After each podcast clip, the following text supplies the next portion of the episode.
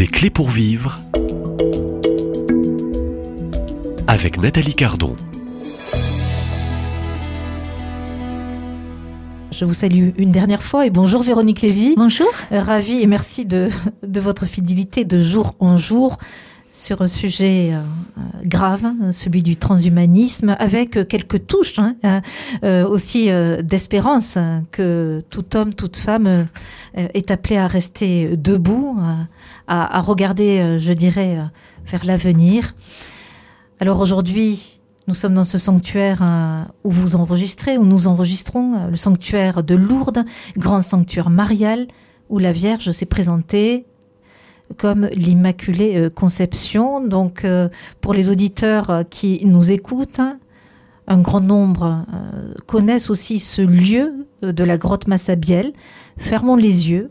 Retrouvons-nous maintenant à la grotte Massabielle, euh, le symbole fort de cette statue euh, de la Vierge Marie, de l'Immaculée Conception et de cet autel qui représente, je dirais, l'autel du sacrifice, hein, ce moment ultime aussi qui est aussi tout, le symbole aussi de, de la mort euh, de Jésus-Christ. Euh, Véronique Lévy Et de sa résurrection. et de sa résurrection, oui. Mais il fallait passer par la mort Voilà. en vue de cette résurrection. Alors, symboliquement, euh, nous sommes avec vous, euh, je dirais, devant cette grotte Massabielle où se tient aussi la Vierge Marie et cet Où se tient la femme.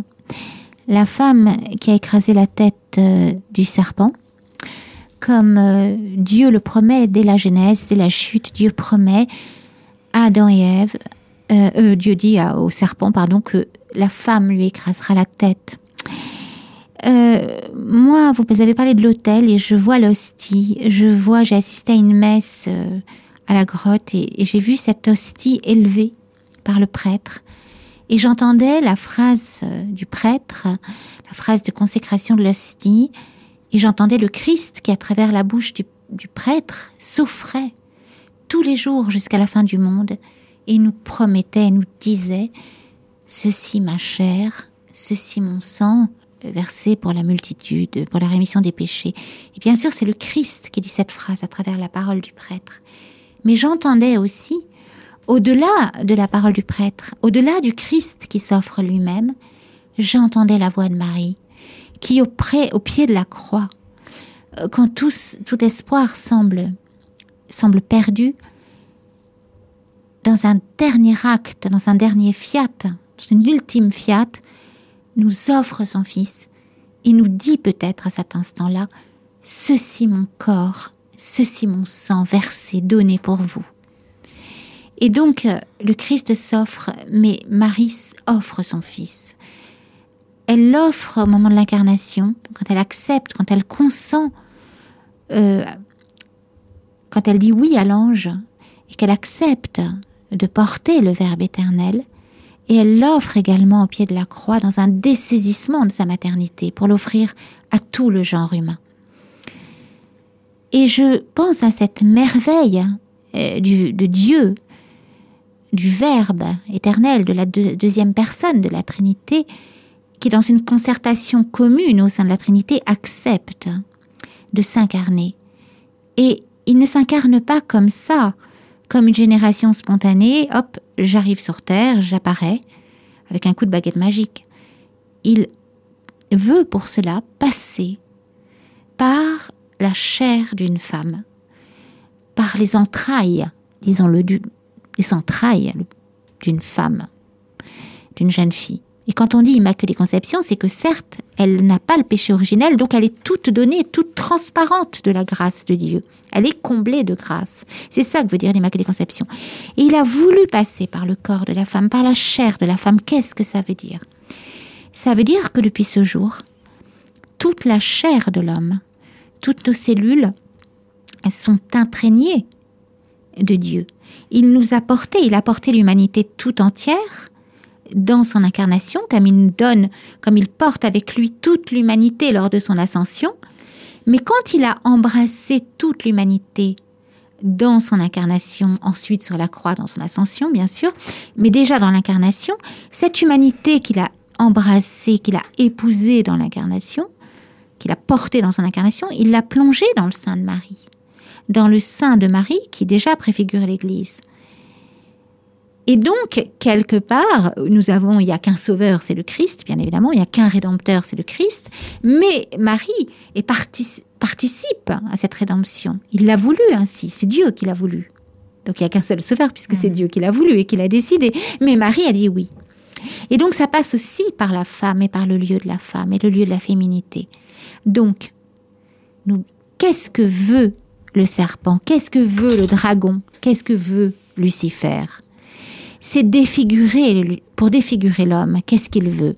Il veut violer le lieu de la féminité, il veut saccager, profaner le lieu de la féminité, parce que le lieu de la féminité, le lieu de la conception, est le lieu que Dieu a choisi pour s'incarner, parce qu'à travers Marie, bah, c'est la femme. Et c'est pour cette raison qu'il a dit la femme écrasera la tête du serpent, qu'il l'a promis dès le livre de la Genèse. Donc, qu'est-ce que nous voyons? Au livre de la Genèse, Dieu dit, Dieu promet, la femme écrasera la tête du serpent. Et dans le dernier livre, le livre de l'Apocalypse, la femme part au désert pour se réfugier et accouche au désert. Et qui se poste devant la femme pendant qu'elle accouche pour dévorer l'enfant? C'est le dragon. C'est la fameuse bête qui bien évidemment n'a pas un aspect immonde, qui aura un aspect très séduisant. Car cette bête, si elle était cornue, affreuse et dégoûtante, euh, tout le monde comprendrait et s'en et, s'en détournerait. D'ailleurs, les sacrifices d'enfants, toutes ces monstruosités, ne provoquent en nous que la répulsion. Mais ces sacrifices d'enfants se perpétuent aujourd'hui, mais sous un aspect séduisant. Et l'aspect séduisant, c'est l'enfant quand je veux, où je veux, comme je veux. C'est ces associations, ces entreprises de la fécondation qui, aux États-Unis, nous vendent, vendent à des mères ou à des parents un enfant parfait, un enfant où ils pourront choisir le sexe, le quotient intellectuel, la couleur des yeux.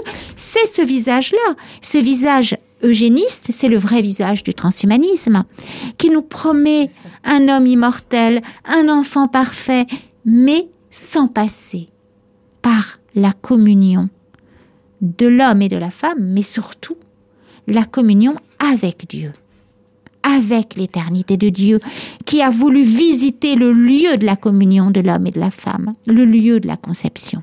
Et nous n'arriverons pas à cette grâce à laquelle nous sommes appelés, parce que la vie de la grâce, c'est la deuxième naissance, c'est, la vie de la grâce, c'est la vie éternelle.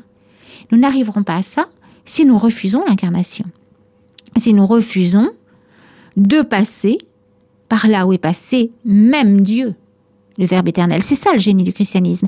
Et même d'autres religions monothéistes qui pourtant sont, que je respecte, et qui ont, et qui seront toujours en lutte. Enfin, je veux dire, il y a des religions comme l'islam qui sont extrêmement choquées par certaines propositions du transhumanisme et qui ont encore le respect de la loi naturelle.